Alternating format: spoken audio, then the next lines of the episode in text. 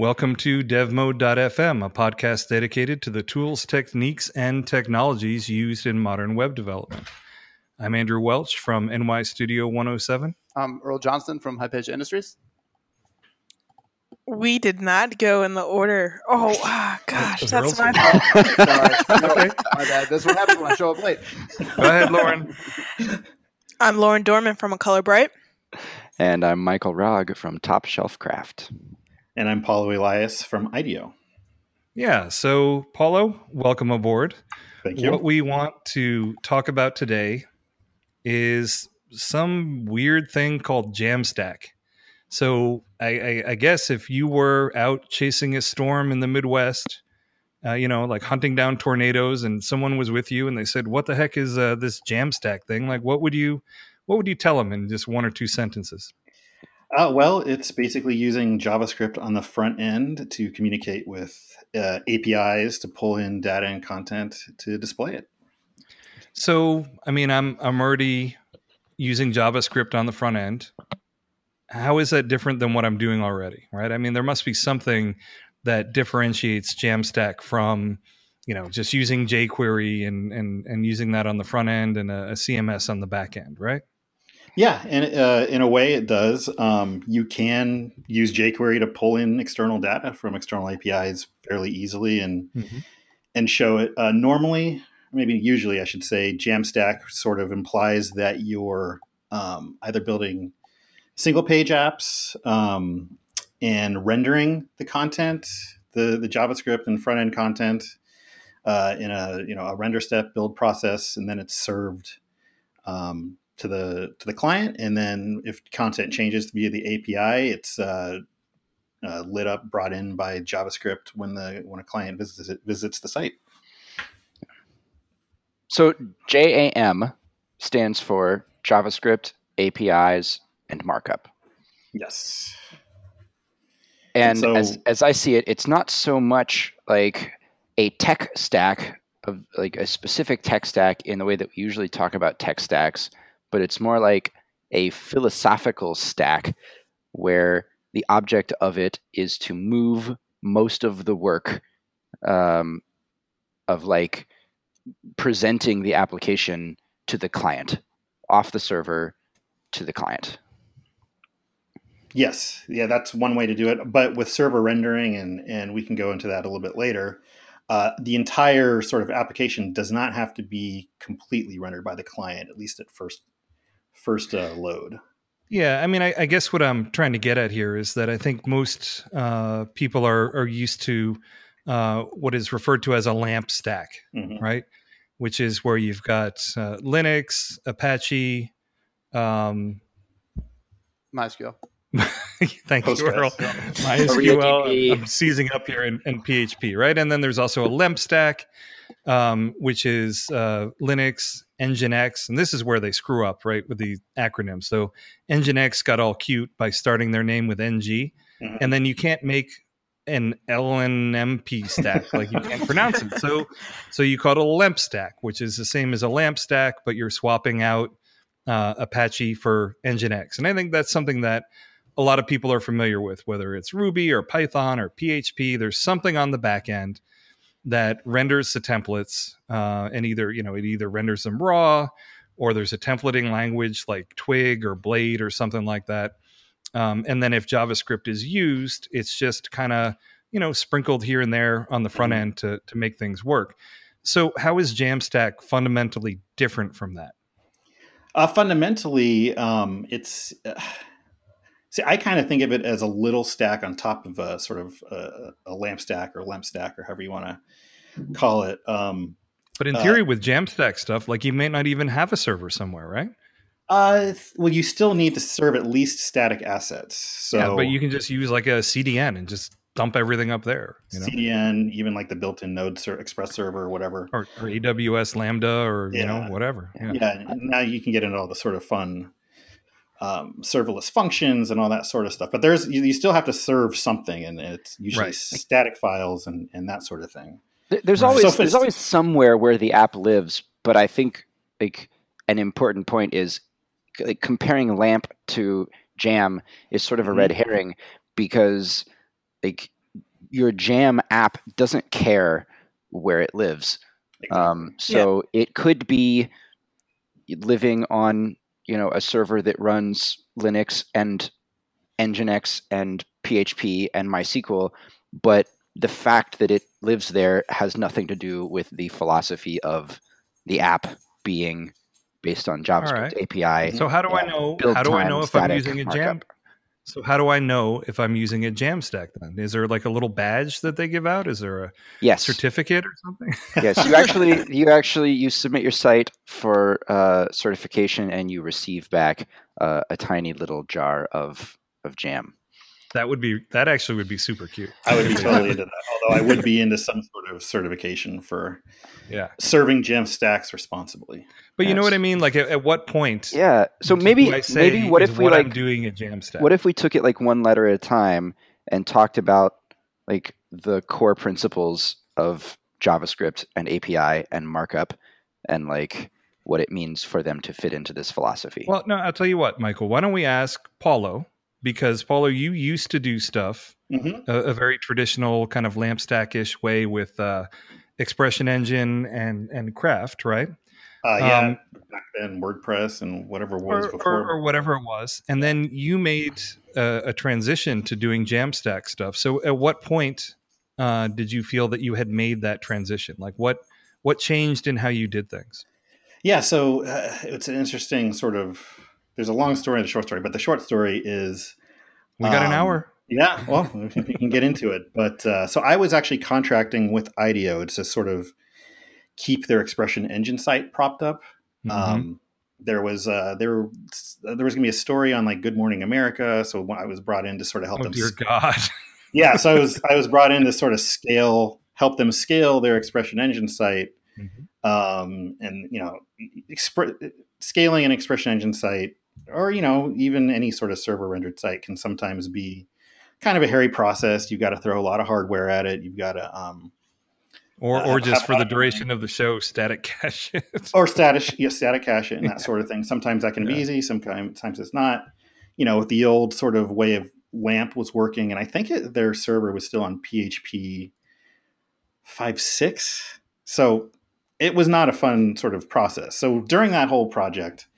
Um, they were also in IDEO was internally building out their new version of their website. So uh, they were prototyping um, this React app that they were building for, out of their Munich office.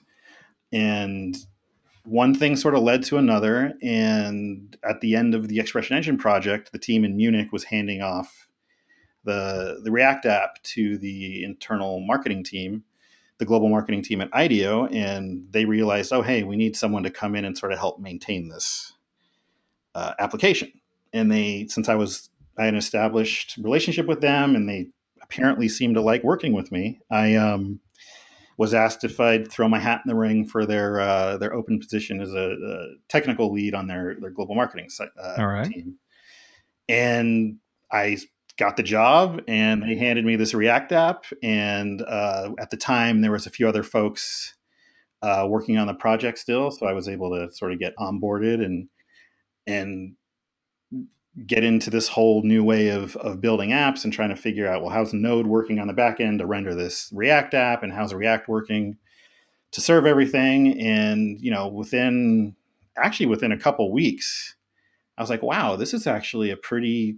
pretty fun way to uh, to build websites, web applications. It was sort of like a new toy, shiny new toy. Um, we were able to statically render the, the site, serve it on Fastly, and you could throw as much traffic at it as you wanted. Um, and, you you know, we used uh, those... Uh, uh, Uh, testing services that throws tons of traffic at the site, and it scaled super well. It was it was amazing. And then comparing that to what I was used to scaling traditional sort of LAMP LAMP sites, um, I was like, wow, this is this is pretty cool. And then actually getting in and building the components and um, just working with it turned out to be really fun. And ever since then, I've sort of slowly gotten into it more. And now I kind of you know, I try to like reach for JavaScript and Node and, and React for even new little projects I'm I'm coming up with or working with the team internally. And um, it's kind of an interesting switch from, like, you know, before this uh, this job, I was I was kind of like I was. You were Earl. You were. Saying, I was Earl, right? Like from the, the last episode you guys were talking about. uh, this is probably dating myself, but you know, I was you know learning responsible web design for, and development from you know Dan Cederholm and um, Cameron Mall and those guys in the what early mid two thousands. Uh, Jeremy Keith, he had him on. Right. Um, yeah. And at that time, JavaScript was evil. It was the devil. It was. Not, you know, and I don't want to say it wasn't necessary, but it was like, you know, everyone's like, just try to build your stuff without JavaScript or minimally use Moo tools or jQuery or prototype or, you know. And it was also sort of a toy at that point, right? To some right. extent, right? Yeah, it, because no one had really thought of it as a language to build robust, rich applications. Because, I mean, let's be honest, it wasn't there yet, mm-hmm. you know? No. Um, and I, I've made... any number of mistakes in my life, but I can think, I can think of a few uh, very big monumental ones where I thought something was silly and was never going anywhere. So mm-hmm. one of them was um, back in the day when I, I used to do uh, game and iOS development and stuff. I had in my office two guys that were working on uh, this little project that they were using to to make a game for us, and they were trying to show me uh, this thing, and all I was interested in was the actual game that they were making. I'm like, ah, this thing that you're building in Mono, I mean, it looks really neat, but I, I don't think it's going to go anywhere. Well, that ended up being Unity. Mm-hmm. Oh, wow. Which is absolutely everywhere, and I mean, these guys are supremely successful now. So that was number one. And number two was when I first saw uh, Node.js come out. I'm like, they're, they're putting JavaScript on the server? Like, this is ridiculous. Like, this is never going to go anywhere. Right. So, I mean, that was obviously a- another complete monumental uh, mental mistake on my part. And I, I think what it was, was that I just completely misjudged the value of inertia, in that when you have that many people that are interested in something, mm-hmm. good things are going to happen. You know what I mean? Yeah. Um, But enough about my mistakes. Let's let's circle back to what uh, Michael was talking about and take the three letters of the the J A M one by one, okay. right? So in order for something to be considered Jamstack, I mean, I guess the, the number one thing is that you're going to use some kind of a uh, front-end JavaScript framework, right? You're going to use React or Vue, or, you know, maybe you're you're even using Svelte or some uh, more vanilla thing, but that's mm-hmm. that's a part of it, right?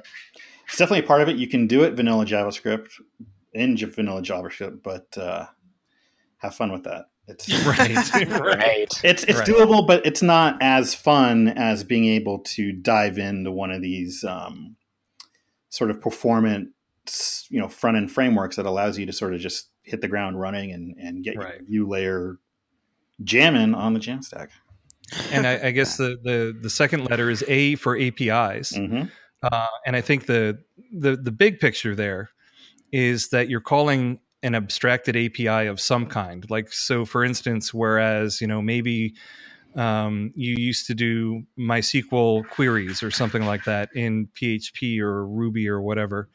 Um, now you're you're calling uh, GraphQL, which is kind of a, a layer in between this stuff, right? Mm-hmm. Yeah.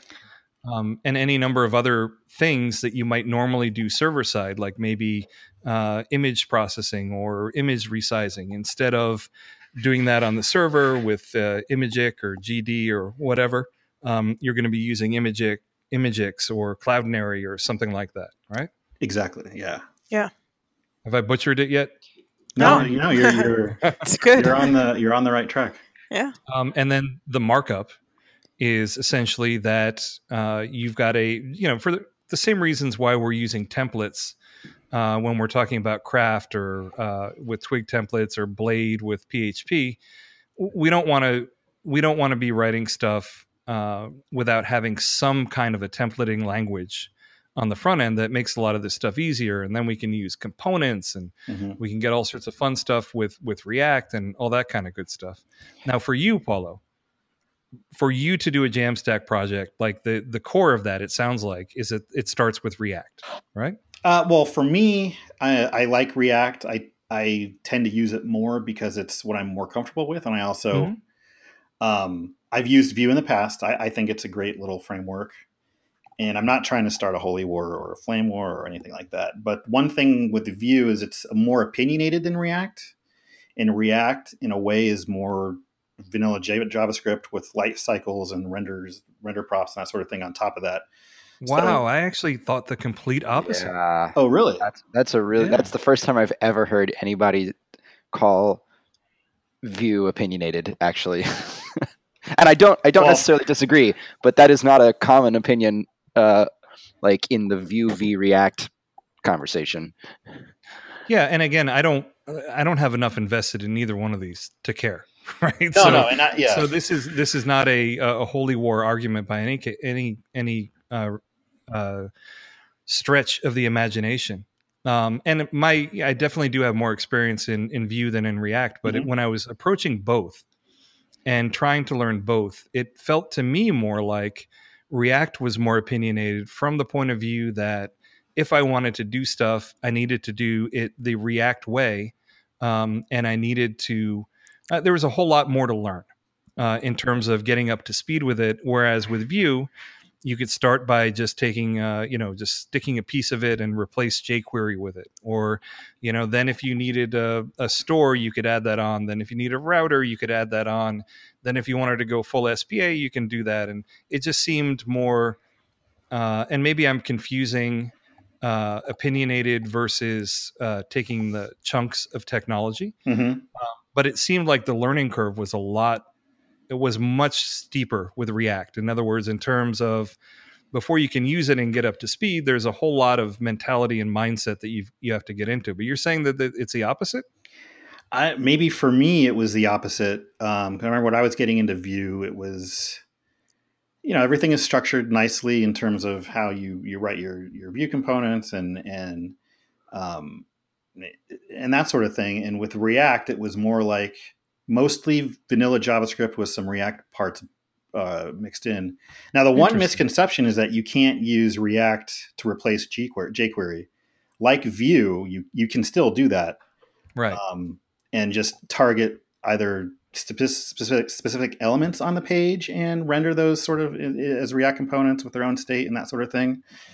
Um, But again, I mean, this could be just familiarity with uh, how much I've actually used both. Um, right. Because when I was, try- I built a small little client project with, and used Vue uh, with Craft, and it was a little bit um, more cumbersome for me to get up and running with it than with React. So, yeah, I, I think that they're very similar. Like we can put them in a bucket, which is. They manage a virtual D O M mm-hmm. and give you some like composable reactive components that get rendered in this virtual D O M based on some like state. Exactly. Mm-hmm. And and the, the ideas behind React, Vue, and those types of frameworks, um, I think Svelte, but you know, Preact, Inferno, those types of things mm-hmm. is sort of the reactive data-driven Yep. aspects of the framework that I part of the t- part of the reason my talk at .all is to sort of enlighten folks that these are the things that we should be learning now and understanding, because it's a whole new paradigm from right. hunting the D O M, changing this, you know, writing eighty lines of jQuery to to to open up some sort of widget on the page where it takes three lines of React or yeah, or Vue. To- totally. Um, and and Evan Yu actually tweeted something out. Uh, he, he's like, look, you know, Vue, React, Preact, all of these things, they've got way more in common than they than they have different. Exactly. Um, yeah, I mean, and and it, yeah, and I think to some extent, like it, it doesn't really matter. what what matters is that you you buy into um, this kind of better way of. I don't, I don't think it's just a better way of. Rendering things, it's a better way of structuring things. Yeah. You know, well, the luxury that we have now, and when we when we say the word reactive, um, that's really just a fancy word for um, some component in your app, some U I thing is reacting to changes in data, mm-hmm, and right. it's it's the difference between imperative programming, which means I have to tell that component what to do. Like that was sort of the um, the prevailing mindset of jQuery was everything was very imperative. I select a thing mm-hmm. and I tell it what to do. Versus now, um, with with these modern data binding libraries, my code becomes declarative, which means I tell the thing what it is and what data it's based on, and then that thing becomes a self-sufficient uh, unit, and it watches the data that it knows it's based on. Right. And if that data changes, I don't have to tell that component to update itself. It just does because it knows what data it's it's watching. And so it's a much like cleaner mental model uh, and and much less stringy um, paradigm for, for writing code, because each unit in your your program is so much more self-contained, and it's responsible for doing its own thing, and you don't have to like keep in your mind juggling the management of all of these things. You just define them to be self-sufficient, and then you give them their data, and they just yeah. do what they're they're supposed mm-hmm. to do. Um, well, and I think the secret thing, or the, the thing that happens, maybe people don't even realize they're doing it, but by working this way, you are forced to define the problem ahead of time, right? Because you are you are basically structure, structuring the data mm-hmm. around which everything is going to work, and you're and therefore you're forced to kind of plan things out. Um, right. Whereas with jQuery or vanilla or whatever, you just like start writing shit. and it just yeah. it just it just happens, and there's no rhyme or reason or, or structure to it. But I, I, I'm gonna we, we got Earl here, yeah. And I'm gonna I'm gonna set Earl up, right? Because I, I want to. And, and Paulo, I'm real curious to hear your take on this, as well as Lauren and uh, you know anyone else who's been working with this stuff. So we're taking the template rendering that we used to do server side, which is a, a beefy server that presumably can render this stuff nice and quickly, and then we're delivering it over the wire to people, right? That's the kind of traditional model. Mm-hmm. And now what we're doing is we're saying, no, you know what? The, the client is going to render all of this stuff. So we're moving all of that hard work. And instead of doing it once, every single person that visits our site then has to go through this work, uh, and their devices... you know, especially if they're using a mobile device, they're not uh, extremely powerful, um, and they have to be, you know, relatively modern to be able to handle some of this stuff. Are, aren't we just kind of kicking the the can down the road? I mean, we're we're accomplishing the same thing, but we're doing it in a different place. And then then we realize, well, hey, if we do it this way, the performance uh, and the experience, it actually kind of sucks. Um, so you know what we're going to do? We're actually going to bring all this stuff back to the server where it was originally. We're going to render it on the server, and then we're going to deliver it statically. And aren't, aren't we just doing, like, like haven't we just recreated everything that we were doing already in, in JavaScript? Uh, Paulo, I want your take on that. And then Earl, I want you to jump in and, uh, and, and talk about it from your perspective. Yeah, I mean, I guess you can say we have sort of recreated all of that in JavaScript. Um, the, what I would say though is, I don't know, from my experience building front ends of websites, for example, taking Craft and Twig, it's, for me, it's, it's much more, how is the best way to put this? It's not only more fun, but it's, it's faster, and you can achieve much more interactivity, um, without having to do all the D O M hunting and, and jQuery soup. Uh, I, I tend to th- get things done much quicker because I'm just dealing with um, sort of the reactive way of, of, of React, taking the data in and changing the U I as, as needed. I mean, the other thing to think about too is, while this way of working isn't for every project, um, sort of the way things are going is people are expecting more native-like rich applications. Yeah. And, um, I mean, there's definitely ways to do that with Twig and, and rendering it that way. It just, it's, it's a lot, it's almost the same amount of work than, you know, setting up server-side rendering and going through React and then trying to figure out how to jQuery soup it with Twig, if that makes sense. Yeah. No, I mean, I agree with you. I think web development is dead, and everyone really these days are, are making web development. Yeah, right. Exactly.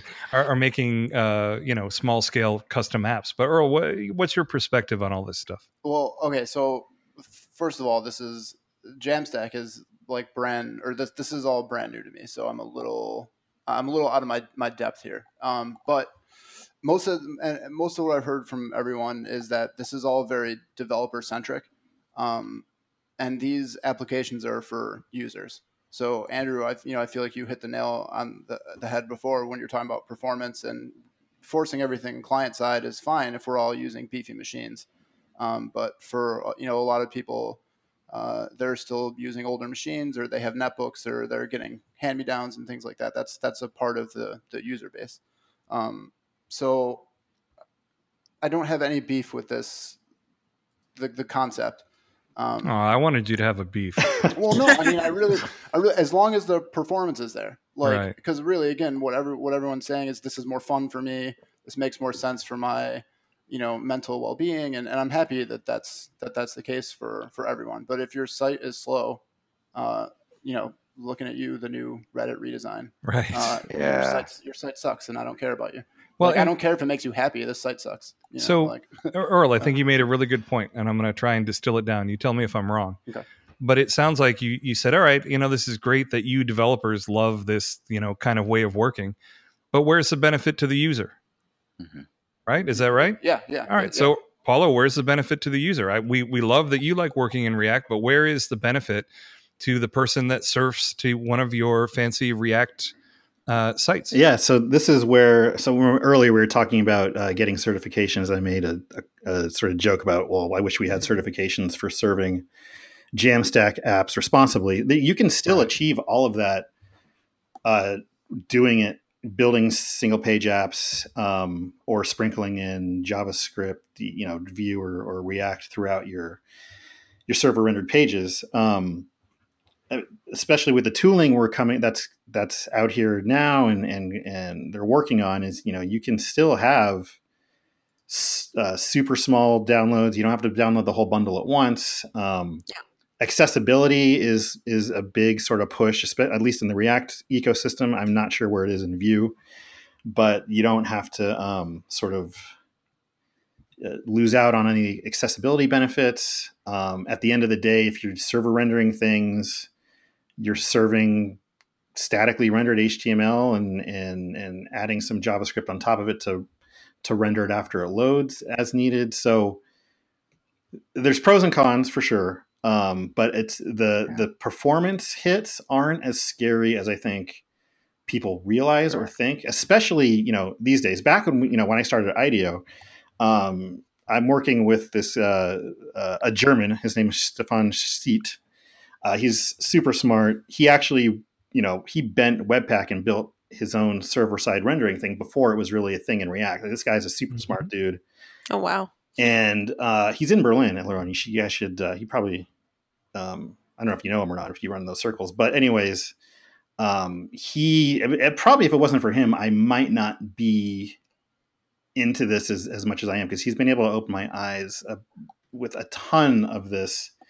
Um, oh, it's always good to have a, a smart mentor yeah. in a field you're trying to get into. Right? Yeah, that's why when you uh, call me smart on Twitter, I'm just like, eh, but anyway, so like, I think, I think performance, performance like exists in lots of different dimensions. Mm-hmm. So like we're going to be doing some dynamic programming somewhere, right? Either it's in Twig or it's in something else, or it's in JavaScript. And the philosophy of Jam is that any dynamic programming that happens during the request response cycle is in JavaScript.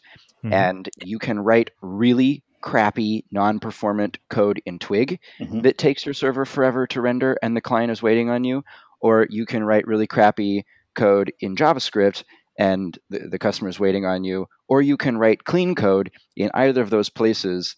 And like vanilla JavaScript or these modern data binding frameworks, um, they are really fast. And spinning up U I from like source data is not a very intense thing to do. So if we're talking about you're using JavaScript to render some like WebGL particle animation, you know, of your intro to your website, like fine, maybe you're being irresponsible and like someone on a weak device, like you, sh- you should just let them not have to deal with that. But like in terms of where dynamic programming is happening, you're not going to see, I think, a, a big difference um, in like your customer's perception, whether you're doing that on the server or you're doing it in JavaScript. Um, like I just I don't think that that's that's on the radar. If you are writing good code and you are optimizing things like for perceived performance, it's it's not a it's not going to be an issue. But I think that you get a lot of performance benefits in other areas, like, you know, instead of having to do dynamic programming stuff like processing for a thousand customers at a time on your server, like mm-hmm. you are serving up static markup that's like pre-built at deploy time, and and so each client just has to do whatever dynamic programming stuff is specific to its instance, um, and so it scales much better. Um, and and I, as a customer, am not waiting on your server to figure out fifty other requests that came in before me. Um, you know, I just, all of the processing that I need for my interaction with your app is happening on my device. And, uh, and so I think sure. that's where the performance benefit is. I think if we're talking about like, how long does it take your server to parse an array through Twig into a list in H T M L, or how long does it take JavaScript to parse an array Like of, into H T M L, I don't think that the customer, like that's not on their radar. They're not perceiving all right, all right, that. But here, here's the thing, Michael. And I'm, I'm going to make a bold statement.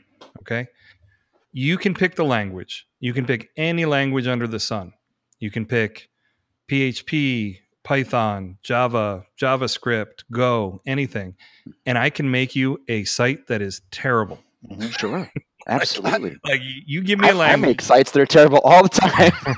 Right. So you, you give that's, me that's a site and job. I can and I, I can I can make it perform terribly, right? Sure. But I, you know, I think the um, the thing that Earl is kind of getting to is, oh, it's wonderful that we love this tooling, but what what benefits do I see on the front end? And and Earl, I think the way I would answer that is that a lot of the a lot of websites these days are uh, apps. Right? I mean, they're performing as web applications, mm-hmm. right? That is really what they're doing. And they're doing a ton of U I work. Um, and then conceptually, we're taking data and we're, if we're doing server-side rendering, we're doing the manipulation once, and then we're sending the same thing out to all of these clients, right? Yes, yeah. But when we're working on app-like things that are very different for every person that is interacting with them, Um, then it starts to get untenable, because every single thing that you're serving to each separate person is going to be different on a server rendered basis. Um, and that's the point where it makes sense to have each individual client, as Michael was saying, um, do the kind of dynamic stuff that is needed. So the benefit, I think, to users, Earl, is that you can actually develop something that is interactive and is app-ish, Um, and will perform well without, as as Adam said on our podcast last week, the choice really isn't between uh, a regular website and a dynamic website with React or Vue. It's really, do I make a native app in Swift and then it's only on iOS? Mm-hmm. Um, or do I make something in React or Vue or whatever? And then everyone who has a web browser, in theory, can access it. However, none of this explains why Earl's big beef is that Reddit made this huge conversion from a, a very lightweight site to something that is just a resource pig by converting it over to a React app. Now, Earl, have you noticed any in, enhanced functionality out of it? Is it more interactive? You know, I mean, have uh, you as a user seen any benefit from it? No, I mean, they're they're serving way more ads. Uh, I mean, well, that's, that, there's the problem. That was that was very clearly their motivation. Uh, you know, oh, well, no, I mean, the shit. thing is too is that even you know, uh, looking at it on you know a browser that's running an ad block, uh, an, an ad blocker is mar- marginally better. But just the way that they have it set up with like like modals and, and like modal windows and stuff. Mm-hmm. Like, like I, I just don't.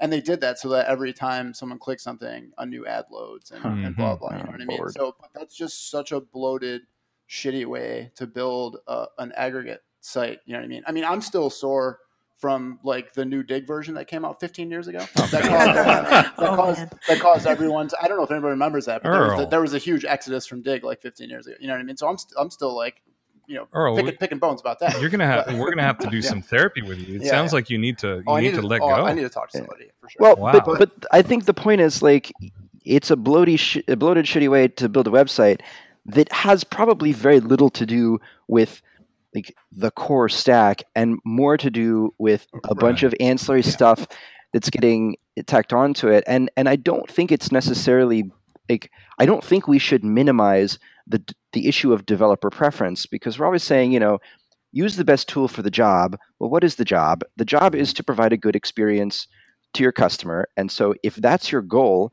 then everything else boils down to what tools let you do that most effectively. And so like asking what benefit does the cu- uh, the customer get from you using JavaScript is like asking what benefit does the customer get from you using P H P? Mm-hmm. I, I don't know. They don't. They don't care. They're looking right. for like the end experience. Right. And so why why JavaScript? Like because like the no, because like I can serve ads no matter what stack I is know. building my app. The point is like the Jamstack, the philosophy is all the dynamic programming in the request response cycle is JavaScript. Why? Because we like JavaScript. If you don't like JavaScript, don't use Jam, use P H P. If you can build a faster site in P H P, don't use Jam, use P H P. Like it it it doesn't matter. The point the reason that we've chosen JavaScript for Jam is because we prefer JavaScript, and yeah. so we're choosing to do our dynamic programming in JavaScript because we think that will like well, and the, the enable acronym, us. The acronym wouldn't work otherwise. Right. But all right, so well, just so, so I guess I do have a, a quick, t- just again for my own edification. Yeah. All right, so you you're talking about, you know, when you're talking about server rendered sites versus uh, this JavaScript, um, you know, Jam Jamstack style stuff. Uh, The, the dynamic portions, things like, you know, user specific data, you know, things like that. What's the difference? Just again, because I don't I don't understand. What's the difference between having a statically cached site, like something that's built with like Craft or something, with escaped segments versus the Jamstack style? So uh, the big difference again is like if I have ten thousand people visiting my site at once, mm-hmm. the server is generating ten thousand unique pages. This one device is doing that, mm-hmm. right? Whereas with uh, the Jamstack, the server is just sending the data, and then each client is getting their tailored experience. But and we've got this really smart guy, right. Paulo, yeah. on the show. I, I want to ask you. you I mean, there there must that. be there there must be some projects that you have worked on that it would be really difficult to do the kind of interactive U I that you're doing if you were not using something like this, right? Uh, yes and no. I mean, difficult, yes, because of the amount of D O M sniffing you'd have to write to get sort of the front end experience that we're looking for. Uh, right. The other, I mean, the other great thing about the Jamstack is so IDEO is a culture has a culture of prototyping. We sort of come up with ideas. We try to build little M V Ps and test them, test them, test them. Um, as fast as possible, iterate until, you know, you can get to the final product. Mm-hmm. The one thing I, I really like about this stack is that you can use something like uh, Contentful or Graph C M S um, mm-hmm. and quickly just get some data up into the cloud, use React on the front end. Uh, it can talk to React. You, if you, a mobile app, it can talk to React Native. So you can quickly... without worrying about server resources, without worrying about spinning up your own servers, um, just get these little landing pages or microsites or, or iOS apps or internal applications that people are using. You can start, you can hit the ground running a, much quicker than it is if you know you're you're installing Craft or some P H P C M S. Um, you don't have to, like, we are on our team, at least we're pretty strained for resources. And so not only, not only am I, am I a tech lead, but I'm also the DevOps guy to make sure everything's running. Oh, man, your company's in trouble. Uh, well, this is for the global marketing stuff. It's, it's They have an I T department to do all that other stuff. I'm just kidding. But, uh, but you know, so I am sort of, every time we come up with an idea and we want to build a new site, it's like, okay, are editors actually going to be going in there and editing stuff? You know, if so, okay, how often, how big is it? How, what's the data, you know, the content model, data needs, that sort of thing.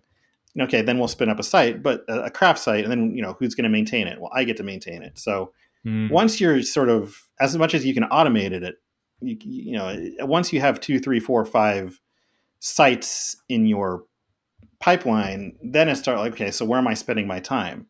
Whereas right. with the Jamstack, you can sort of plug into sort of any A P I and service that you need to, and if the project's a success, then you can build it in, you know, Craft yeah, or Ruby or Laravel. You can swap it out.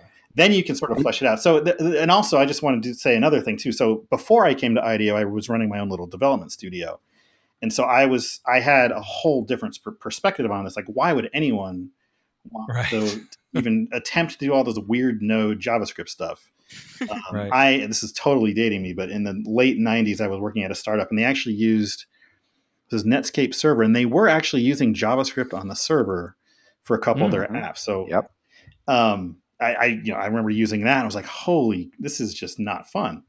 So before, you know, before coming into the this project at IDEO and get this team and and my role now, I was like, "Oh man, this is like a disaster waiting to happen," and and all that sort of fun stuff. So, um, it's it, it's just a it's it's it's a much cleaner, faster way to get ideas out there, um, and and you're not sort of working on these long-term projects with the client that, you know, they know what they want, they know what they need. Now let's go build it with a traditional sort of way of doing things. So the, the, yeah. right. the way I started, what, what I've been you, working is it, it, this stack has uh, completely streamlined the way you've been able to do things and streamlined the resources we need to keep things humming along. Yeah. And I, I've done exactly what you're talking about, where um, I have worked on an S P A-ish thing and we mocked out the data um in Contentful mm-hmm. and yep.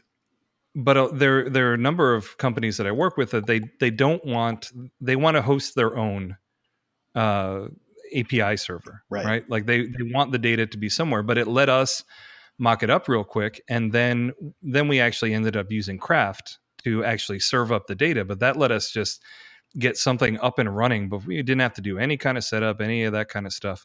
But I, I've run into, you know, companies that said, oh, you know, Contentful is really nice, but we want to host this mm-hmm. thing. We don't want to pay a service and have our data sitting out there. Um, yeah. But it, it is kind of nice that the Jamstack way of doing things, it kind of lets you divorce these things and and swap in the components as you need them. Mm-hmm. Right. Um, and we should, we should be clear I'm, that, like, like Jam is not, like, opposed to C M Ss, no. the, but the but critically, the key detail is you're not using your C M S to do the dynamic programming and, like, serve up right. your templates. You're using your C M S more like, you know, to provide A P Is. Mm-hmm. And and so your JavaScript doesn't have to care where the, the data is coming from. And we'll, we like, that's our next point is the A P Is.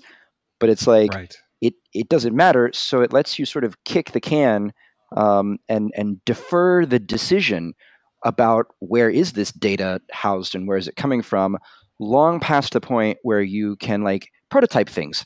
And so if you, you want to spin up just like a flat data source JSON in a file or something coming from Contentful or Firebase, like whatever, it doesn't care.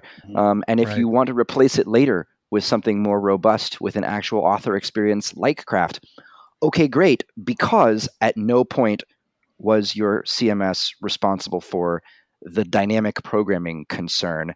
That all lives in JavaScript. Yeah, and, uh, yeah so here, here's yeah. a perfect example for you, Earl. Mm-hmm. So, and we all have, like, these old Expression Engine sites or whatever, right? And they're they're a nightmare to maintain, and they, they're just, in, in general, just horrible to work with, not necessarily just because of Expression Engine, but, but because they're old, right? Had that been done in a Jamstack-ish way, let's say uh, Expression Engine was on the back end and the you were using React on the front end, y- you could just migrate the data from Expression Engine to Craft, or whatever you wanted to use and swap them out. And because the front end is not intimately tied with the C M S that you're using, it would just work. Right. You know? Yeah. Um, but uh, Lauren, I'm curious to hear your perspective on this, because I know you have done kind of more traditional uh, LAMP-ish development and are now doing more with uh, with Jamstack stuff.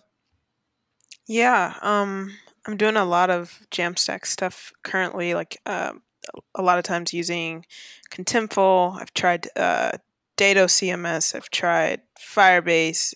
I've mm-hmm. used all of these. Um, I've pretty much uh, dipped my my my feet into um, pretty much almost all of the headless C M S, I would say. Like I, I've mm-hmm. tried them all, because we did go through like a pretty extensive like auditing period of like trying Sanity to figure out. I, I've I've checked this out as well. Um, nice. I haven't uh, I haven't programmed with it, but I've definitely read the documentation. Yeah. Um, so, so what benefits do you see by working this way? Because you must see them. I know you're uh, incredibly smart and talented. So whenever smart and talented people like you and Paulo, I'm going to keep saying it, um, are using something, I have to figure there's a reason. So what benefits are you seeing? I think the flexibility working with the Jamstack, like the the A P I bit is, is really, um, really nice. Um, uh, again, like like Michael was saying, um, being able to prototype something and use mm-hmm. like a, a local uh, JSON file uh, to prototype something, and then um, building out, uh, you know, A P I endpoints or uh, fetching uh, from an endpoint, being able to like integrate that into something you've built um, pretty, pretty, pretty quickly is is kind of nice. So Earl is going to say, mm-hmm. this is great. This is benefiting you. This is making you happy. but, but what are what are you doing? Like, how does this benefit um, your client? And how does this then benefit the uh, visitors to your client site?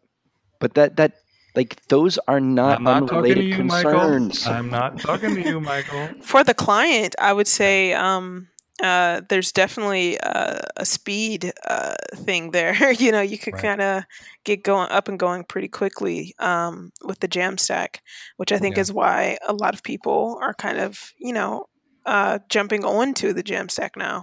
Um, and, and I think you can do things in, in the Jamstack way that would just be super difficult to do otherwise.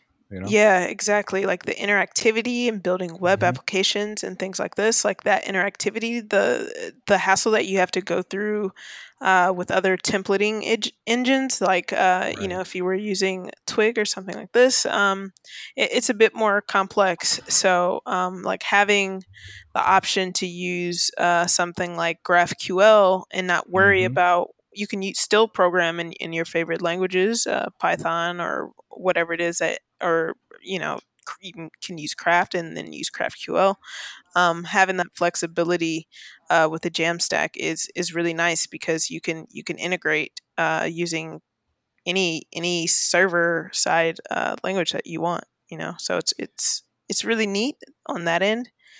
And uh, for for the users, uh, it's it's not that it causes performance issues, because like ch- uh, chunk loading and things like this, um, if you're really, um, well, you can totally build bad bad websites that perform right. very poorly. in any, in but any if, language. If you're conscious, and yeah, in any language, of course. Yeah, yeah. Um, but if you're if you're conscious and aware and you care about performance, there's definitely um, it can also be very performant and very quick and snappy to see and uh, navigate through the through the web app or the or the website.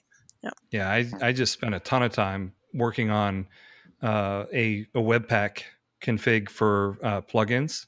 Oh, nice. And um, the reason is I wanted to I wanted to use Vue, and I wanted to use all this modern. I wanted to use Tailwind, Purge C S S, all this kind of fun stuff. Mm-hmm. So I, I managed to get it working, and I'm going to talk about this because I spent far I'm too long. Super.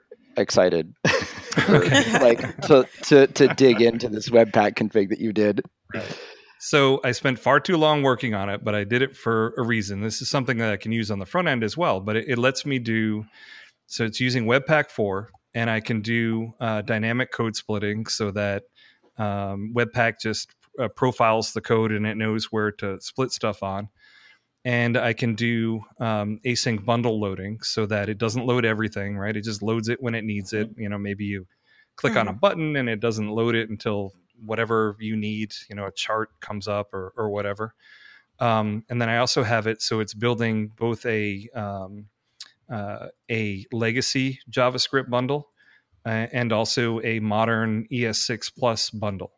Um, and so it will load the right one depending on your browser, depending on whether it supports it or not, because it's ridiculous that, you know, if eighty percent of the people that are visiting your site are running Chrome and, or something else more modern, you know, why are we serving up this yep. mm-hmm. uh, E S uh, twenty fifteen Word uh, bundle with polyfills and all that nonsense in there? Yeah, true. I got I got all of that stuff working, and that was fun. And then then the other fun part was getting this working inside of a plugin that works inside of a Y two asset bundle that's published on the front end with like a random hash and whatever.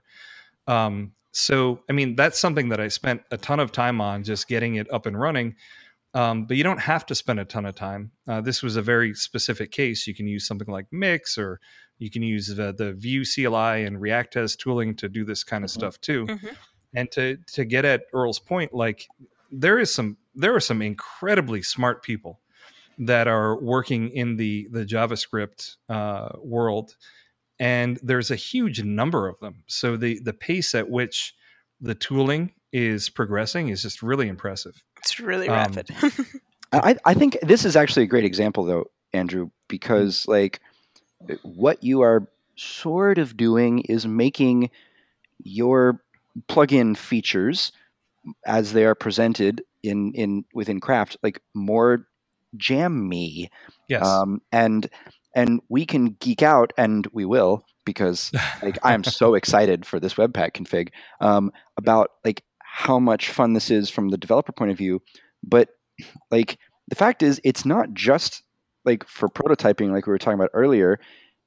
You, this is a great example of a very practical way that this benefits your customers, because like the more portable your data is, the less monolithic your app is, right? The faster you will iterate on it, the faster you will roll out new features, yep. the the fewer um, surfaces you have that are vulnerable to security issues.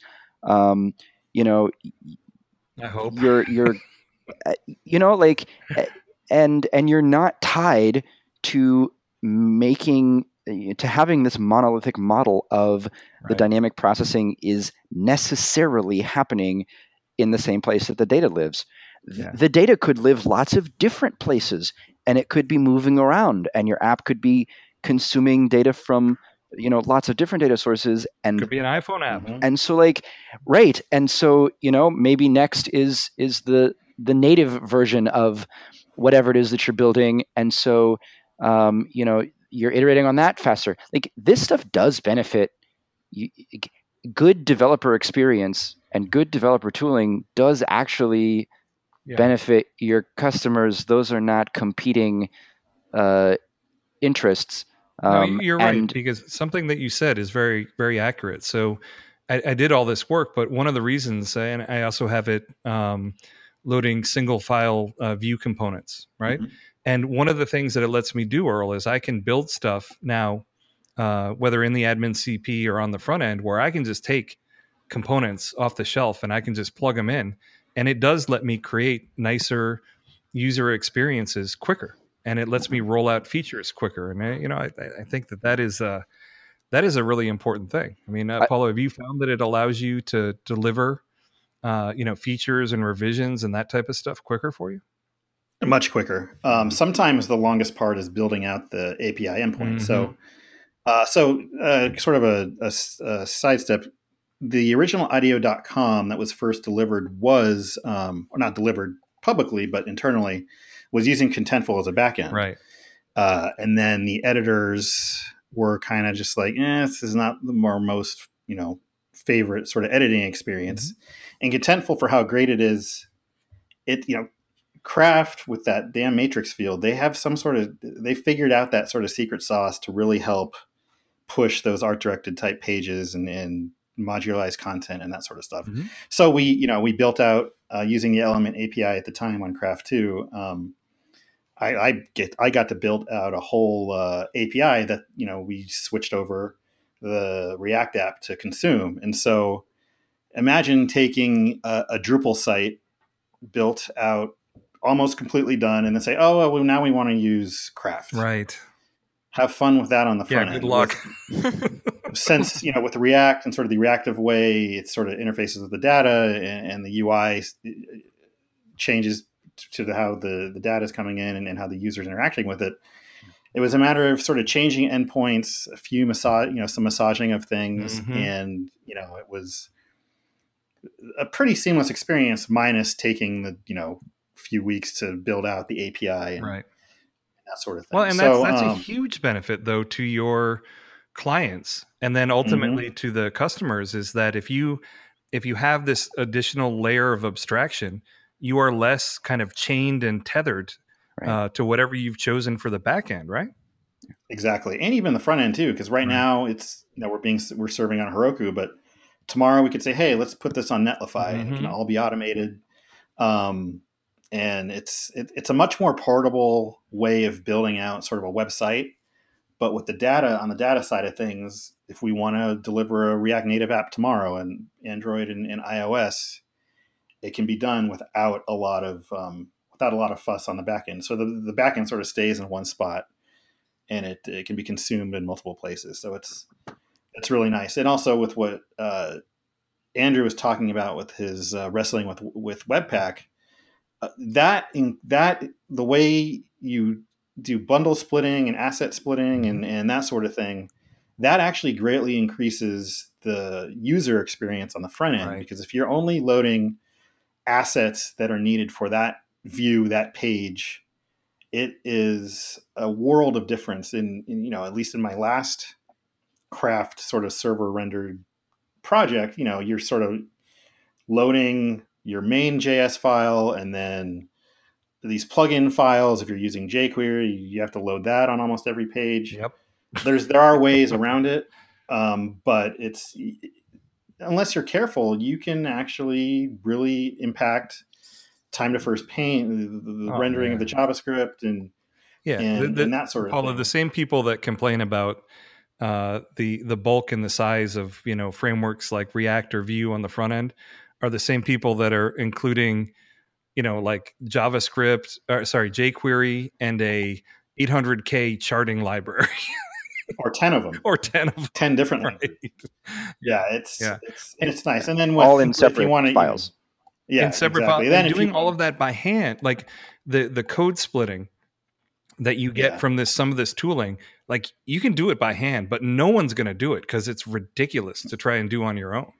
So, yeah, and I would actually argue if you take Gatsby or Vuepress, yeah. hook it up to CraftQL with Craft mm-hmm. or Contentful, Graph C M S. You could probably get something up and out the door a little bit quicker than you could if you did everything by hand oh, and yeah, Twig for and sure. that sort of thing. So again, there's also experience too. If if you're adept in, in, in Twig and that sort of thing, yeah. you can do it. But things are much more flexible when you can sort of deliver that user experience and build things in JavaScript in terms of, you know, filtering the data, fetching it, having that sort of already uh, rendered and, and all that hard work from the server rendered already, and it's just a matter of just lighting up the page and, and downloading it. Yeah, so. And it's I know that this is a a big uh, future focus for uh, the Pixel and Tonic guys. Is they, I mean they realize that um, A P I servers are the way that things are going, uh, mm-hmm. and I know that they're uh, doing a ton of work to uh, make that happen as well. Because you know this is a really important direction. Like if I were advising someone that was just getting into the business, I would tell them to invest in learning React or yes. Vue or something like that, like a hundred percent, you know, oh, I would right now. I tell people, if you want to get into web development, you know, understand H T M L and C S S because yep. those skills are highly needed. Mm-hmm. We need people that really understand yep. it. Um, cause it's C S S alone. People don't realize that can kill performance on your site. Absolutely. So right now we're dealing, we've been dealing with, you know, we had a prototype that sort of got M V P'd and then it sort of launched, and we have all this legacy SaaS oh God. that It's, you know, it, we were at one point serving, it almost got up to one and a half megs of C S S. Oh my God. Filed C S S. Nice. And that's, and, and that, that, you know, that's what my C S S. Friend, that's what my friend Simon would say is append only C S S, where it's so big and scary mm-hmm. that you don't want to change it. You just want to add to it. So oh, he calls yeah. it append only C S S. yeah. You just yeah, it's, it's, more it's a, and more important selectors. Right. So keep, keep, going. It wasn't that bad. If you looked at the actual S A S, it wasn't, you know, we didn't use important. I don't think we use it anywhere, but I'm going to search your code base. I don't believe you. Uh, yeah, go go ahead, and it's, I could be uh, could be lying, but we're slowly transitioning to C S S in, in JavaScript. Right. So right now we have we're we're chipping away at that bundle size, and then later in the year, hopefully early next year. Hopefully you got critical C S S on there at least. Uh, well, everything's server rendered, and the C S S and J S does sort of the critical C S S type stuff, but we don't have it specifically for above the fold content. Yeah, you got to get those. All, these are all things that we're, as we improve our tooling, yeah. we're moving towards um, because, you know, when we hopefully can upgrade to Craft three later in the year with GraphQL or CraftQL, I should say, and that's going to allow us to, to upgrade and modernize a ton of our stack. So we have to remember that this was started in twenty early twenty fifteen. Okay. So yeah, so it's been going on for between, a while. It's been going on for a while, and also there was also quite a few different people touching it during the initial yeah, build. Yeah, that'll hurt. With with varying levels of experience, and you know, mm-hmm. I screw everything up as it is. So, um, wow, twenty fifteen. This sounds like one of Lauren's projects. And that's when it started, and so it's it's it's it's it's slowly coming together. With you know, we're adding a. We finally have a. Uh, an Andrew's storybook to start a front end component style guide type thing, and and we're switching over to emotion for the C S S and J S, right. um, which is another topic people seem to be afraid about. But uh, oh, there's, there's no end of topics that people are fearful yeah. of. But uh, Michael, you'll you'll get a kick out of this. So one of the things that I was considering uh, adding into that. Um, Webpack config for the the plugin stuff that I'm doing. So I actually like. It actually crossed my mind to add critical C S S in there. And I'm just oh, like, God. nah, that's stupid. Like, how does that matter for the admin C P? I mean, it's not it's not stupid. It is stupid. It, but it's also render, it is it's dumb. also diminishing returns. No, right? It's dumb because it, it doesn't make any sense. Because there's no it, it's still going to render block for everything else. You know what I mean? So there, there's right. no point. Well, it, no, it's stupid. Diminishing returns. Just say it. Just say it. Say, Andrew, that's stupid. Andrew, dummy. It's, it's diminishing returns. No, it is, and it. But but the reason it's stupid is because it doesn't help you. Like maybe right. there might be a situation where it was going to make a difference, and then it would not be stupid. But in right. as presented by you, it's stupid. Yeah, but I, I am I am adding it in anyway though, because I'm abstracting this away enough that I can use the same exact. Uh, config for front end as well as back nice. end. You know, yeah. I just won't. I just won't have anything, um, anything in there. But getting back to what we were talking about before, Paulo, like if I was advising anyone, I would tell them, you know, React or Vue. And you were you were going to say what uh, what you would advise someone who's just coming in now. Understand JavaScript yeah. before you get yeah. into React or Vue. Um, yeah. It's there's especially with the way JavaScript script has changed. Like I was used to using. God, I don't even know if it was even E S five and jQuery. It was probably just JavaScript.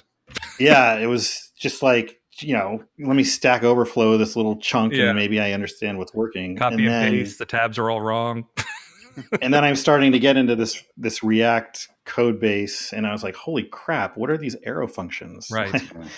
um, so I it, that was really fun trying to be onboarded to okay. E S six at the time. As much as I love some of the changes in E S six and beyond, some of them are dumb. Like the the yeah. for the for of loop is just silly. Like why can't we just have for in and have them have it work the way it does in P H P, where you can do you know uh, for key comma value in whatever. You know why do well, we need this you, for that's, of because it's well, because that's it's where JavaScript. You, what's that? Because it's JavaScript. Like it's that's the, why. I mean, yeah, but okay, but you can look at other languages and say, hey, you know, instead of adding a new, a new operator, why not just make this work better? You know? Well, yeah, but like implement a map in JavaScript, and then you can have your associative arrays, but you can't have them in JavaScript. I'm sorry, like Brendan said so, and that's the end. You know? But just uh, just use Lodash and you're fine. Right. Yeah, but yeah, yeah. But this is actually a really good um, like JavaScript. Like, okay, we're giving advice to somebody coming into web development right now, and we're like, mm-hmm. learn JavaScript, learn right. about Vue or React. Instead of what? Well, instead of something else like Twig that's handling dynamic mm-hmm. template rendering sorts of things, yep. um, that is specifically what we're like replacing in someone's like priority list of things to learn as a newbie dev. Yeah. And I think that sort of circles us back to the point of JavaScript as the, the foundation of the Jamstack at all, um, like which is the JavaScript tooling is just so much better now than it used to be. And JavaScript mm-hmm. as a language is so much more capable and so much more ubiquitous than it used to be. And mm-hmm. its expressions, both on the web and in compiled situations and on servers, like are, are just so multifaceted now um, that it really makes sense as like, here is your first tool with which you will accomplish dynamic template rendering. It makes sense for that to be JavaScript right now in a way that it really hasn't in the past. And like, yep. I'm not giving up my precious Twig, which I love, and I'm not giving up, do you, you know, cuddle with it.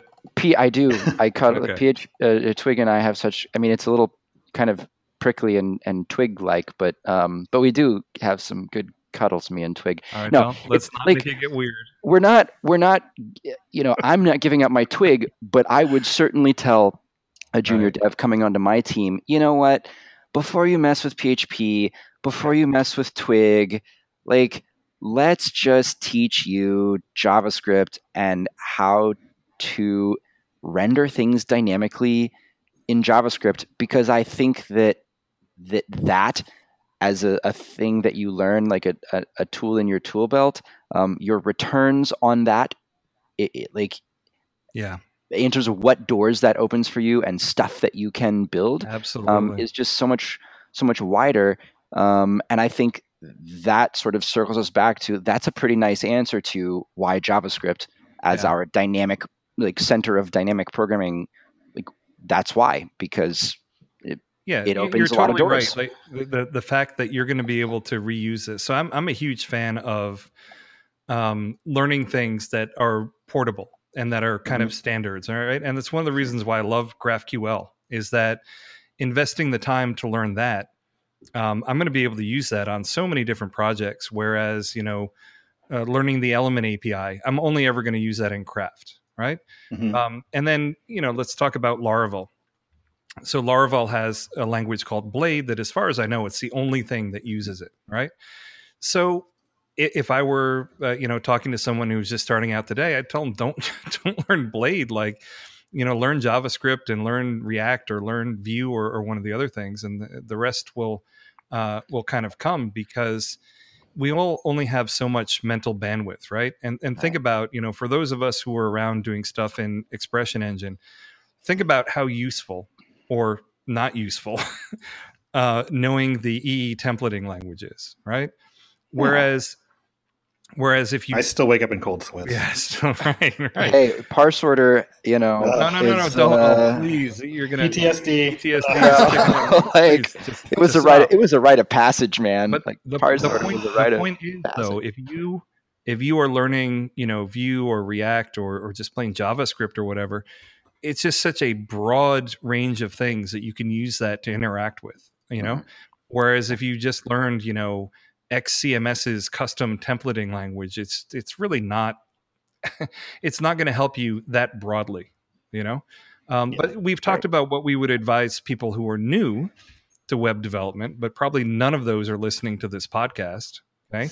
So what do we say to people that are, they're using Craft or they're using something else, um, and they do stuff in Twig. Um, what do we say to them in terms of, you know, why would it be worth your while, um, to invest your time in, in one of these frameworks, whether it's React or Vue or, or whatever? I mean, Paula, what would you, you're essentially talking to Earl now or yourself a few years ago. What would you tell him?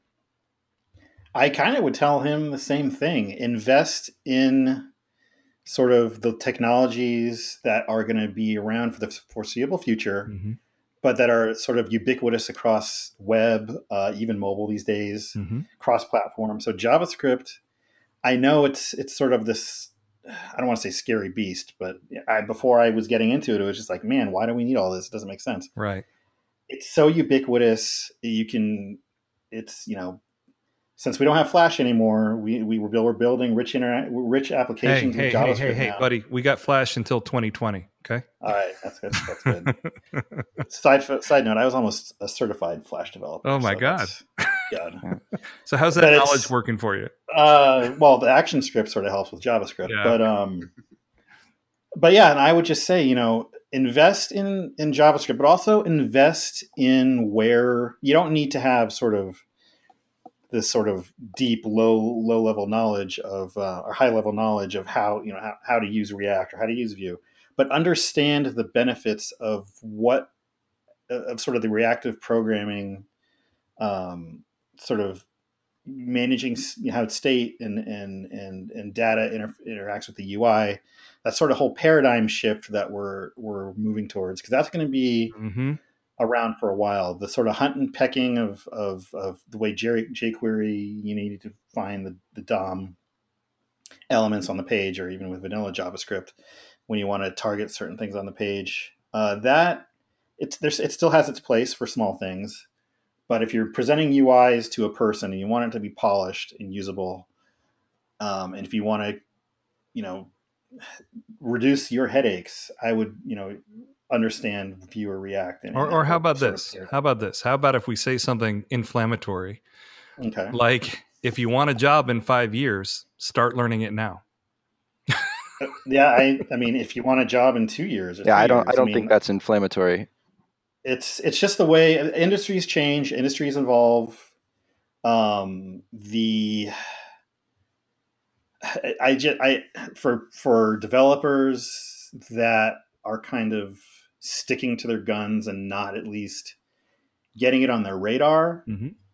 Um, I, it's, I don't want to be sort of alarmist, but it's, it's not going to be as easy to get to, to, to find a new job right. or, or impress clients with your portfolio if you're not evolving your sites or your applications oh, yeah. to how, how, how things are, are, are moving forward. So no, I one hundred percent agree. Yeah. I one hundred percent that's, agree. That's what I would say. Yeah, I mean, it's something that, um, yeah, in, in, in five years, you know, you, you're just going to need these skills, right? I mean, it's just the reality. And if you're if you're insistent upon not learning these things, um, I, I think that you're going to end up being you're going to be using tools to do stuff, right? You're going to use like Webflow or, or some kind of content builder type thing.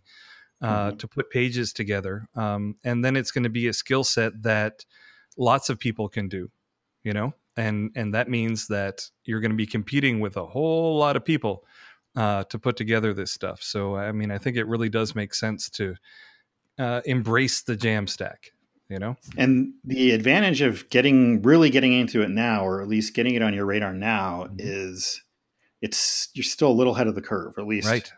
Outside of San Francisco, New York, Berlin, oh, yeah. you know, it's you're, you're way ahead of the curve. In, in um, some spheres online, like I go there and I'm like, oh my God, I'm five years behind.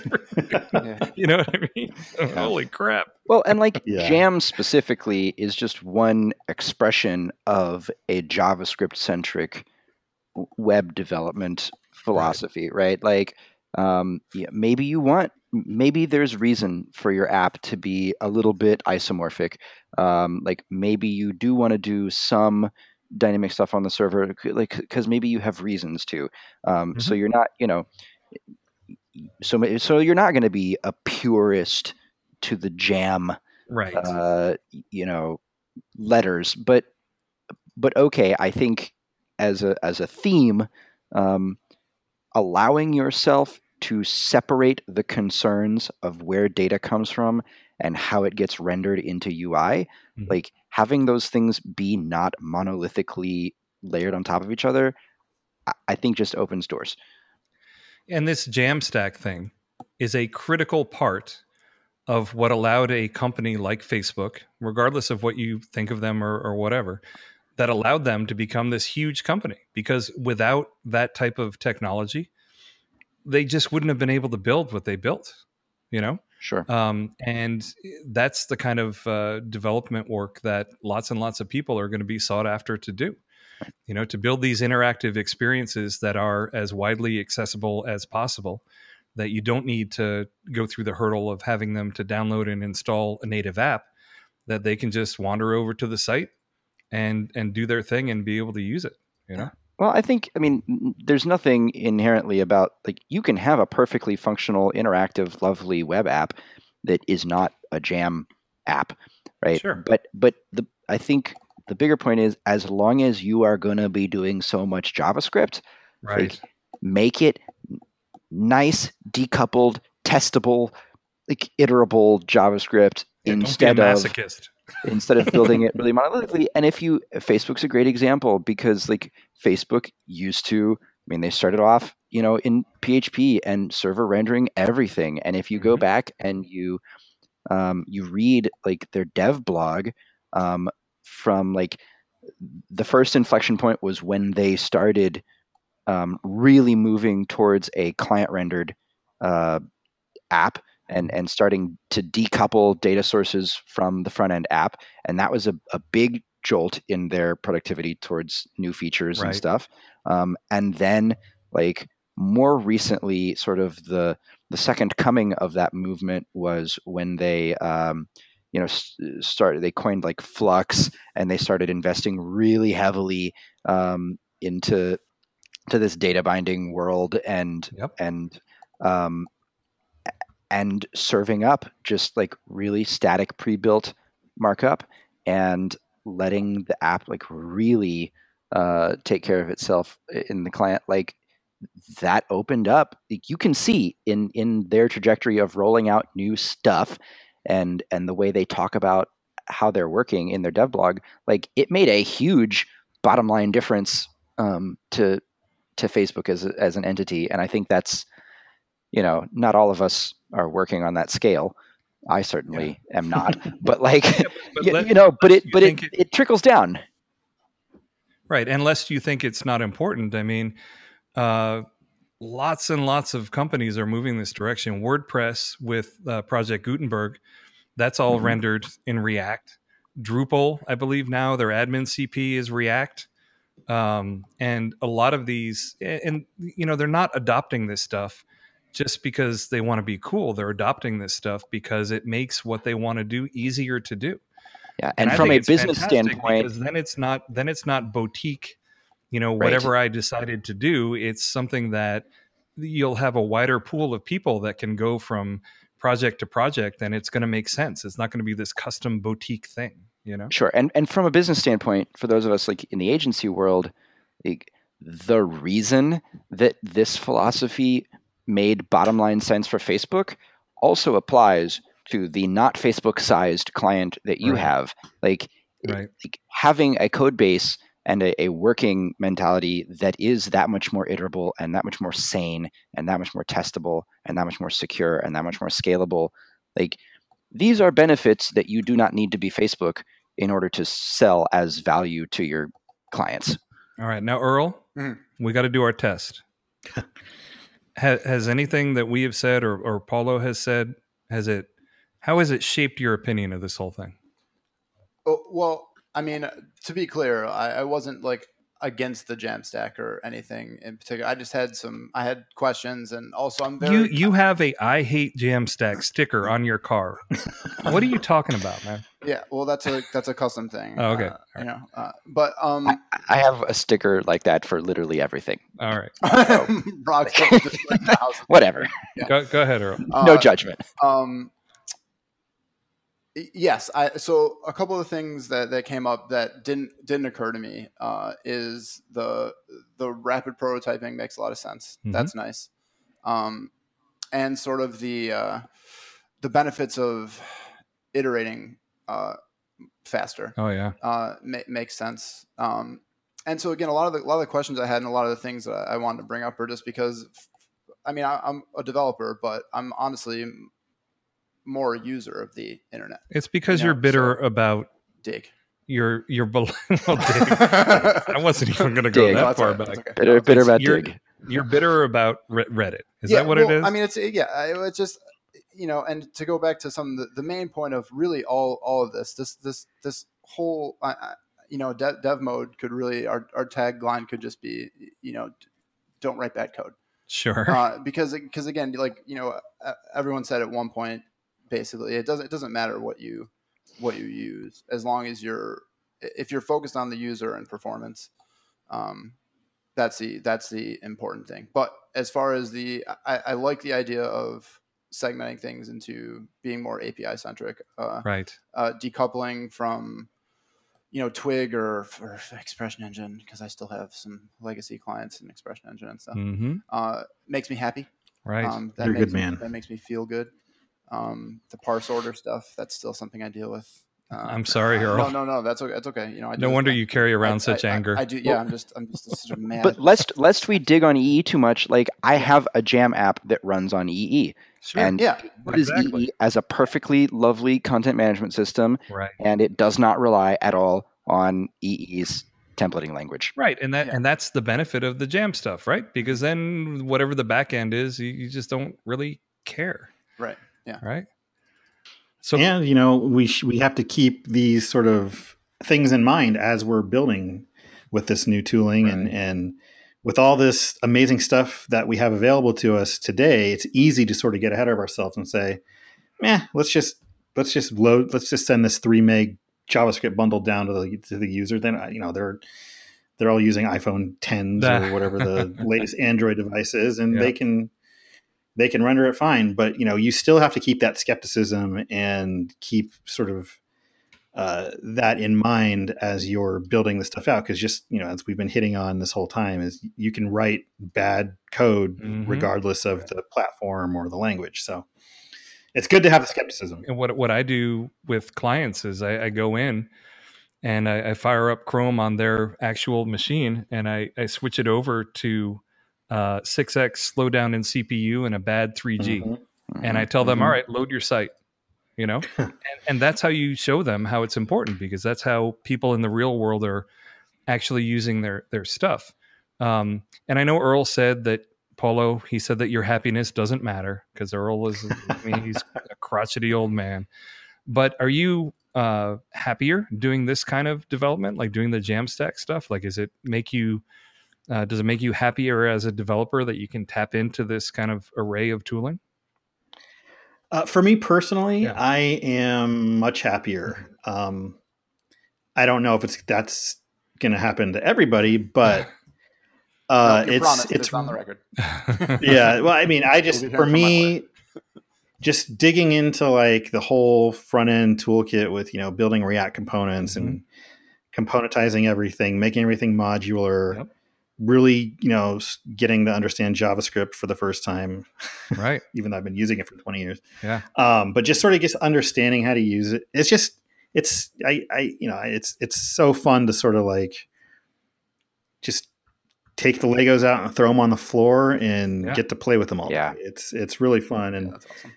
It might have been a timing thing for me because you know I was using, uh, you know, the Twig and E E and and whatever. WordPress. It didn't even have a templating language, but um, it has bracket for so P H P.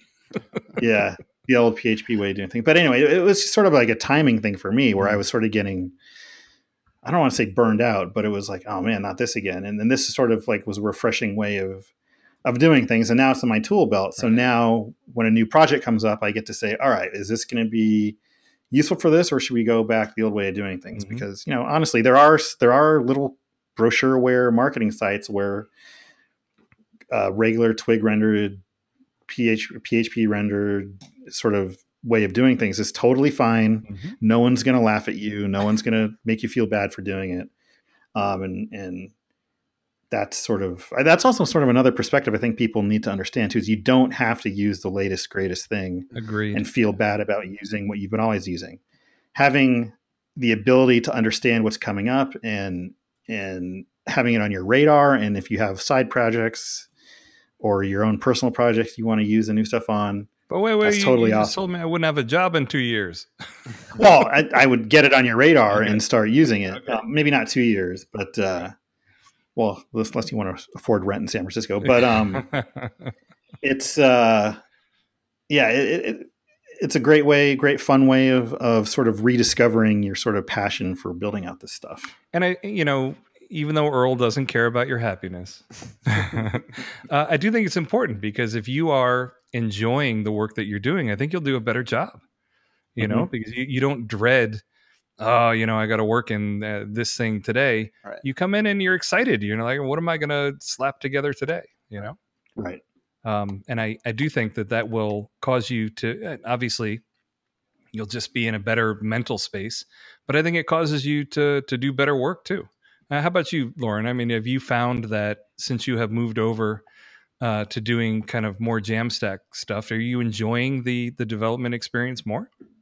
Yes, I I, I do enjoy it a lot more, actually. Um, at least personally, I feel like, uh, yeah, getting off the ground is is really, like, quickly is really nice. Um, yeah. So it it makes me happy for sure. And I've, you know, I've got two young sons, and occasionally one of them asks me, you know, hey, Dad, can you show me how to, you know, make a game or do this, that, the other thing? And I think about all of the garbage that I would have to set up before they'd be able to do anything. And then I'm just like, oh, you know what? We could just spin something up in, in Vue, and they could actually do something and, and see the reactivity and the interactivity and, and get something going right away. You know? Yeah. And uh, I realized that, you know, teaching your kids programming may not be the uh, the goal you're looking for, but the same thing applies, right? If it's easy to get that up and running quickly, it's easy to get any of your projects up and running quickly. You yeah, know? Exactly. Um, and we all have to make the decision in terms of, you know, what new technology am I going to invest my time in? I, I only have, you know, so much time in the day. Um, mm-hmm. I think it's a very safe bet that uh, either Vue or React would be a very safe choice going forward. Um, but I also think that it, at some point in your career, as you've worked with any number of languages, you're just like, you know, okay, it takes you a little while to learn the new language, but it's just another language, you know? And uh, if you understand the methodologies behind this uh, kind of modern reactivity way of doing things, when you switch from one to the other, you know, as long as you kind of understand the fundamentals of how it works, you can get up to speed on it, you know? Yeah. At some point, all of these things are just like specific dialects. I know? think one, mm-hmm. one layer derivative of like your investment in JavaScript, which like it is, I think it's safe to say that should be everyone's next big investment as a developer is just get really good at JavaScript. Um, mm-hmm. But but one layer derivative of that, you know, thinking about Jam as a philosophy, as a mentality, um, the more decoupled whatever that new toy is mm. from the from the rest of your app, yep. the the safer it is, mm-hmm. the faster it is, the more freedom you have to go try out some new tech and right. see if it fits as a tool or as a framework or as a whatever in some project or in your workflow. And you can do that very safely um, because it is nicely decoupled from from the rest of everything else in, in your workflow. And that's like Jam implements this philosophy with JavaScript, but the like the theme I think is more important, which is that we're moving to this Agreed. this place of safety and freedom where we can go invest in new tools and play with new toys and have that actually cost us less and risk us less. Yeah. Yeah. I mean, let's say that in the future, uh, what we're doing is we're writing stuff in Rust, right? And we're using WebAssembly to, to build our stuff. Well, if we've already uh, defined off the A P Is that this stuff goes through, it's going to be a lot less painful and a lot less uh, coupled Uh, than what a lot of people are doing with, uh, you know, just a C M S where it encompasses everything, right? Yeah, right. and and I think like Jam sets us up, um, not just like as a whole to to be decoupled. Like your Jam app is nicely decoupled from things around it, but it also sort of sets us up to decouple the JavaScript from the A P Is, from the mm-hmm. markup. And if we, you know, want to use a J A something else stack, like okay, or right. if we want to use a you know P A M stack, right. Okay, because like that's the direction. No, that no, we're Rust. Going. Get Rust in there. You can call it a RAM, RAM stack. RAM stack. That sounds cool. That, that sounds. I'm gonna ram my stack down your throat. Okay. Oh Christ! And cue the lawsuit from Dodge. Uh, we might need to edit that one out for uh, my employer. we might we might need to edit that out from my no, no, no, sanity. Don't worry, I'm the one that said it. No one else is gonna. No one. No one else is gonna. That's that's actually our, our mantra for this show. It's not write good code. It's it it's Andrew's fault. Andrew said that. I didn't. I didn't say that.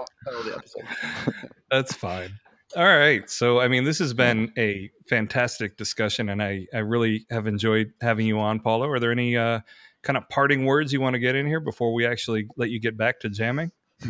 Um, well, I just want people to uh, just enjoy their work and, yeah. and make it fun for themselves. And if you're really into this stuff, it's just a really refreshing way of, of approaching stuff. I right. mean, just spinning up a little node server locally and, and, using Mongo to just get some data in there and pull it out, and using graph. And it's just, there's a lot of little fun things you can do with it. Um, and it's fun to play with. So I, I feel like, you know, maybe this sounds scary to people because there are all these terms that they, they've never heard of. But I mean, the one thing I'd say is that it's really not that bad. You know, start playing around with it. And uh, I, I think that uh, you'll enjoy it. Um, and maybe one of these days, Earl, have we convince you to to give this stuff a shot? Oh yeah, for sure. It's definitely yeah, it's definitely something I'm gonna tinker around with as soon as I can conjure some free time. Yeah. But the free time part is also, I mean, I'm very privileged to be able to have a job where I sort of get paid to do this. Mm-hmm. So it's, I, I understand that it's not easy for everyone to sort of say, honey and the kids, I'm gonna go spend two hours after work. Yep. You know, jamming on this stuff. But um Ba-dum-psh. Yeah, but if you can, uh, I'm glad we're not playing a drinking drinking game with you. We, we should have started. Um, yeah, yeah. So here, uh, I mean, here's the thing that I think is a, I've mentioned it before, but a little trick is like you know, if you're a freelancer or agency or whatever, um, use your own agency site or your own freelancer site as a place mm-hmm. where you play with this stuff, and use it mm-hmm. as your playground to experiment around and, and nail it down to where you feel comfortable that you can use this for client sites. And you'll, right. you'll be enhancing your, because let's be honest, like most freelancer or agency sites, like they put it up there and then they don't update it for years because, you know, they're too busy doing other work. Um, but spend a little time on improving that. And not only will you get a better site, but you've got a laboratory where you can mess around with this stuff. Uh, and yeah, I would, exactly. Yeah. And I would encourage everyone uh, to do that because I, I do think I agree with uh, Paulo and everyone else here that it's a, an important future Uh, direction. Right. Uh, but and that and about worth wraps mentioning it up for another episode of the devmode dot f m podcast. Go ahead, Michael. Go there ahead. Is a Jamstack. There is a Jamstack website. I, for, I think it's jamstack dot org, and it has it Jamstack. very clear, concise explanations of things and links to a ton of really good resources. So don't be afraid of, of Jam. Go, yep. go check it out. And we will we will definitely put that in our show notes. But that wraps it up for another episode of the devmode dot f m podcast. To have every episode delivered to your favorite podcast player, subscribe to our R S S feed or subscribe via iTunes and Google Play. And if you like what we're doing, leave us a review. Uh, and you can follow us on Twitter at devmode dot f m. We'd love to hear your thoughts on this episode. Just visit the devmode dot f m website and leave us a comment. For the devmode dot f m podcast, I'm Andrew Welch. I'm Earl Johnston. I'm Lauren Dorman. I'm Michael Rogg. I'm Paulo Elias. Nailed it. Nailed it. Perfect. That is actually your Thank name. You, guys. You got it. All right. Yep.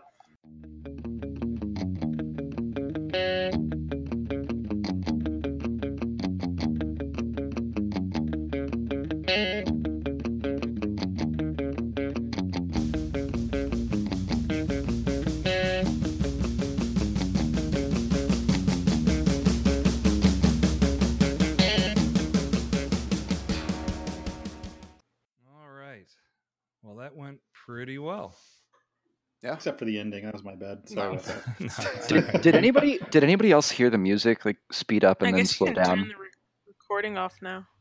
Yeah, I'm going to. I just I'm doing this Marvel thing where I keep some of the aftertalk at the end. Oh, okay. for, for like the one percent of people that actually are going to ever hear it.